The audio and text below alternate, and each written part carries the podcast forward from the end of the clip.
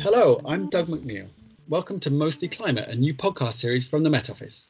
You might be familiar with our existing series, Mostly Weather, which explores all things weather related.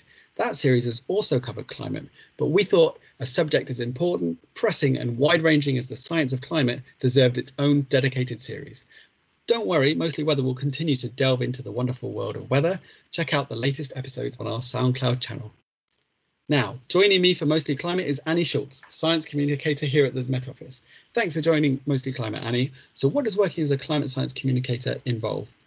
So, my team focuses on getting the relevant bits of science to the people who need it uh, and in a way that they can easily understand and use.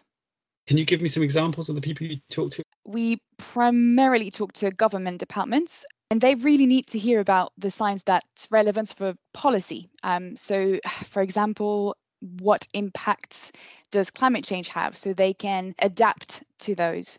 But we also talk to the general public interested in climate science and all the researchers as well. That's great. And it's one of the things that we're trying to do with mostly climate, I guess. So that's really good. So uh, thanks, Annie. In the coming months, we're going to be looking at a host of climate science stories from early scientific discoveries through to the latest research and global efforts to predict our changing climate. And we're also going to be counting down to COP26. Annie, can you fill us in on uh, what COP26 is? Firstly, COP, what is it? That is short for Conference of the Parties is the name of the International UN conference dedicated to climate change and how countries are planning to tackle it. So it's happening later this year in November in Glasgow under the joint presidency of the UK and Italy. It's going to be a huge event. At least 196 governments will be there and other key organizations working in the world of climate. This year's COP will be particularly important. Do you want to tell me why?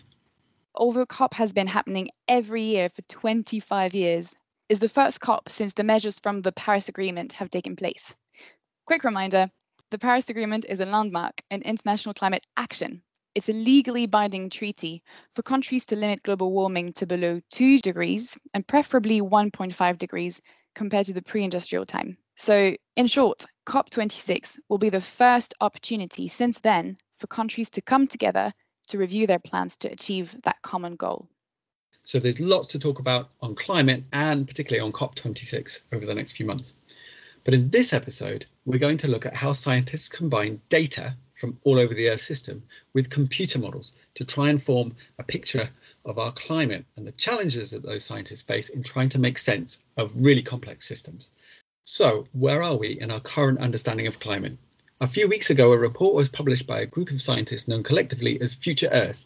The report 10 New Insights into Climate outlines the latest scientific findings and what impact the changing climate will have on society.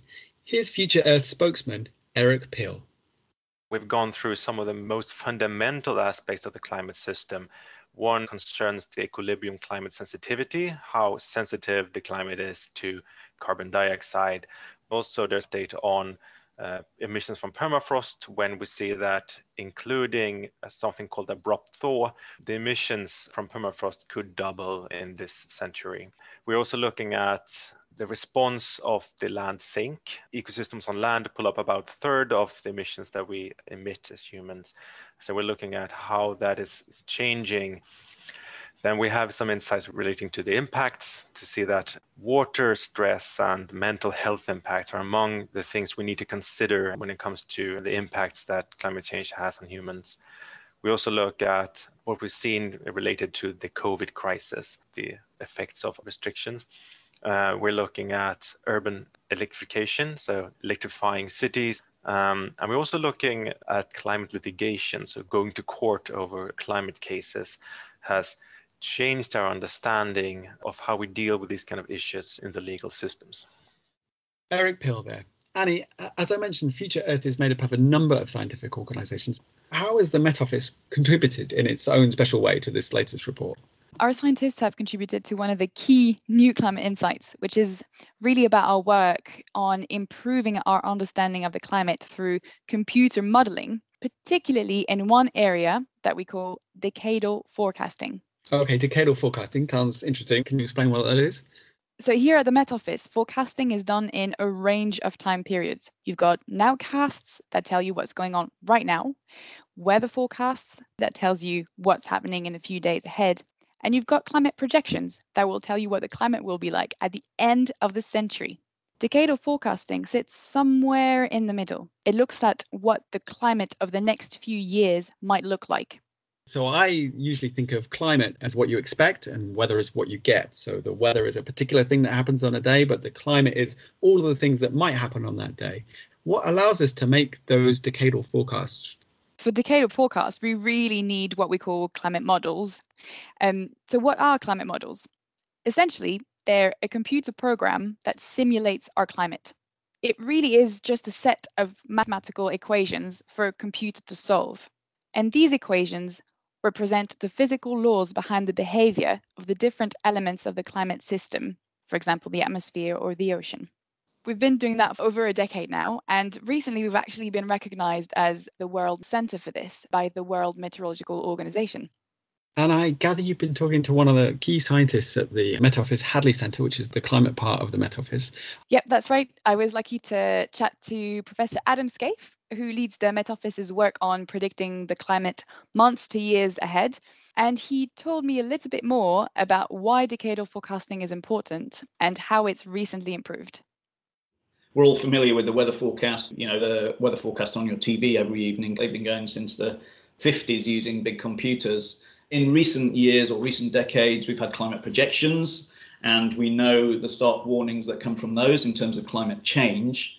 And that's really looking at the century timescale or the multi-decadal timescale, where you're talking about the statistics of the weather rather than the weather on a particular day. So you've got to take the sources of predictability, if you like, the sources of information from the weather forecast, and that's really saying what is the weather doing today, what is the ocean doing today, and combine that with the stuff that goes into the long-term projections which is about things like the changing greenhouse gas levels over the coming century. And it's putting those two together that are needed for this very important middle time scale. How do they add value? Weather forecasts are a fantastic triumph of science that have been around for a long time. But we haven't been able to say much about the seasons or few years ahead. And actually for many people, whether they work in business or in government, that middle time scale is the key one because it's that time scale that people make a lot of decisions on. For example, planning for uh, drought or you know international aid. There is a, a whole myriad of possible applications. So, going into exactly what was featured in the review, in decadal prediction, how have they evolved over time? Every year, about 10 centres around the globe make forecasts, and we can bring those together and we can look at what they're saying. But of course, we don't necessarily trust that prediction unless we know how good it is at predicting past events. And so we do a lot of analysis on retrospective forecasts. And what's highlighted in the 10 New Insights paper is that actually, when you put enough forecasts together, so enough we call it an ensemble of forecasts for a given period. Then you can predict regional temperature, regional rainfall. I was wondering if decadal predictions can be useful at all in the context of extreme weather events. In 2017, we published a study where we examined winter monthly rainfall for the UK and we asked that question what's a reasonable worst case scenario? And the answer that popped out from that analysis is that about one in three years we expect a new regional record in the UK for winter monthly rainfall. This was published in 2017, and then in February 2020, we had the first monthly regional rainfall record in the UK. So there's another um, application of the decadal forecasts. They give you many estimates of the current climate so that was Professor Adam Scaife talking to Annie there about improved decadal predictions. So that's really interesting stuff. I thought Adam highlighted some great insights, particularly into heavy rainfall events in the UK and the extremes that we might see in the future. Can you explain a bit more about how that's done, Annie? The method that Adam talked about here is really quite revolutionary. It basically allows us to calculate the risk of extreme events happening today, even if they may have never happened before. We're looking at very heavy rainfall causing severe flooding, heat waves causing lots of disruptions. We do this by generating thousands of virtual simulations for the current climate, which makes it possible then to calculate the risk, even if there's very little observations available. So, why is this really useful? It is extremely useful because A, it helps prepare for these worst case scenarios that are now probable but it also helps show that the impacts of climate change are not a faraway thing into the future, geographically remote from us. We now have numbers to show that more intense, frequent extremes can happen now here in the UK. That's really super useful. So I've often thought about the distributions of weather because you only really feel the extremes, and then by nature, those extremes are rare. You might not understand how that distribution has kind of shifted underneath you and that you're basically setting yourself up for a real surprise in terms of the amount of rain that might fall in one place or a particularly extreme heat wave. And I think we saw that, you know, I remember back in 2003 you know, 2003, there were sadly a lot of deaths in the southeast of England and in Paris because we saw an extreme event that was basically unprecedented. So I think this method really offers a great way of warning against those unprecedented events. So, Annie, has this method been applied to things other than rainfall? Yeah, actually, it's interesting you were mentioning heat earlier on. and that's exactly what a study that was published last year looked at. So, how likely are we to see extreme heat in the UK? That study found that there is now an 11% risk each year of exceeding the hot summer temperatures that we saw in the summer of 2018, which was the, the joint hottest summer on record in the UK. Now, that might not seem like a big number on its own, but if you actually look back at what that risk was back in the 60s, it's increased rapidly. Back in the 60s, it was less than 1%. That's really interesting. So a huge increase, a sort of uh, tenfold increase in, in the risk there. I often hear it's better not to think of, you know, last year or 2018 as the hottest year in the UK of the last century, but maybe to think of it as one of the cooler years over the coming century. And you really get to understand what the next century might look like. A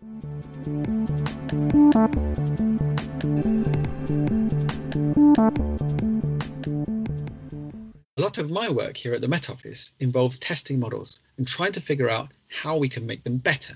But what if your model is missing a potentially important part of the climate puzzle? We'll hear about the second climate insight from Gustav Hugelius, Associate Professor of the University of Stockholm. Earlier, he spoke to mostly climate producer Claire Nazir and explained how climate models are only just starting to include data and processes on a key indicator and driver of climate change permafrost. Permafrost are areas that are affected by really cold climates where you have frozen ground all year round. So even in summer, if you scratch a little bit down into the surface of the soil, the soil will be frozen. It's a very widespread phenomenon. It's mostly found in Russia, Canada, and Alaska, but also in Scandinavia, other parts of the Arctic. There's a little bit of permafrost also in Antarctica, but that's quite limited. The total area of, of permafrost in the northern hemisphere is about 14 million square kilometers. So that's basically all of Europe times three. So this area locks in a huge amount of not only methane, but also carbon. Let's talk about 2020 and the Siberian heat wave. Not only was it record breaking in terms of temperature, but the actual length at which the heat persisted was significant as well. Permafrost has effectively been cooling the climate for millennia by slowly accumulating carbon dioxide out of the atmosphere and binding it in the frozen soil. And when climate warms or when we have a heat wave, as we did this summer, the permafrost starts to thaw and it can either happen gradually or it can happen very quickly. And uh, I think that there's ample evidence that the heat wave that we saw this summer is unique, both uh, the severity and the length that it occurred. And also, we did see quite a lot of effects to the permafrost system.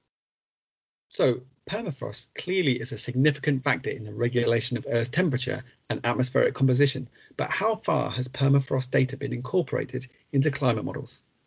We do have a set of climate models, not all of them, uh, but several climate models that do include permafrost and that can simulate a gradual slow thawing of permafrost over time. And that starts to release more and more greenhouse gases. Now, this effect alone is very significant. Add to that, there is another type of permafrost thaw process, which we collectively call abrupt thaw processes, which is basically more localized landscape effects where the thaw happens a lot quicker. It can be triggered by a fire, it can be triggered by ice disappearing that leads to the formation of a lake, which makes the whole process go even quicker. It can also happen along coastlines, rivers, in slopes where you get something similar to a landslide where a big chunk of the landscape just thaws away very quickly. And what we have found is that if you add these processes together, these processes alone are almost as strong as gradual thaw that was already represented in the Earth system models. So basically, we have to double the permafrost impact to the climate going forward when we account for these abrupt thaw processes. That's a fascinating new insight that Gustav shared here and shows how far we've come in representing the climate system in models. But it also highlights that models aren't perfect. Doug, your job revolves around improving them, right? So can you tell us a bit more about what causes their imperfections? A lot of the climate models have traditionally come from weather models. So, from the 50s uh, back through to the present day, weather models were driving the technology and people were using the physics of the atmosphere really to make predictions on short scales. As we became more interested in climate, people started adding oceans and ice sheets and the land surface in terms of its biology. A lot of the shorter term variability is really driven by the physics of the atmosphere and the ocean. The longer processes are coming from the smaller and less well understood parts of the Earth system. And I think, you know, one of the really important things there is that as you learn more, you understand how those processes change things like carbon budgets, for example. So, how much carbon you can put into the atmosphere, say through industry or through travel, in order to hit a particular temperature target. We've also got to incorporate the fact that our models aren't absolutely perfect into our predictions. And I would say that that can still be super useful. You know, if you give somebody a range, you say, look, things are going to get warmer by between this much and this much, and we're pretty certain or 99% confident that it's not going to get cooler, that can still be useful to a decision maker because they know they have to build their infrastructure in one direction. They have to account for it. That makes me wonder how is the information that all climate models produce fed back to be useful and inform governments and the rest of society? Well, to try and answer that, I spoke to our final contributor, Kath Senior, who leads research dedicated to understanding climate change here at the Met Office. My name is Kath Senior. I'm Head of Understanding Climate Change here in the Met Office Hadley Centre. I'm also a co-chair of the working group on coupled models within the World Climate Research Programme, First of all, most importantly, climate models are built on physical principles.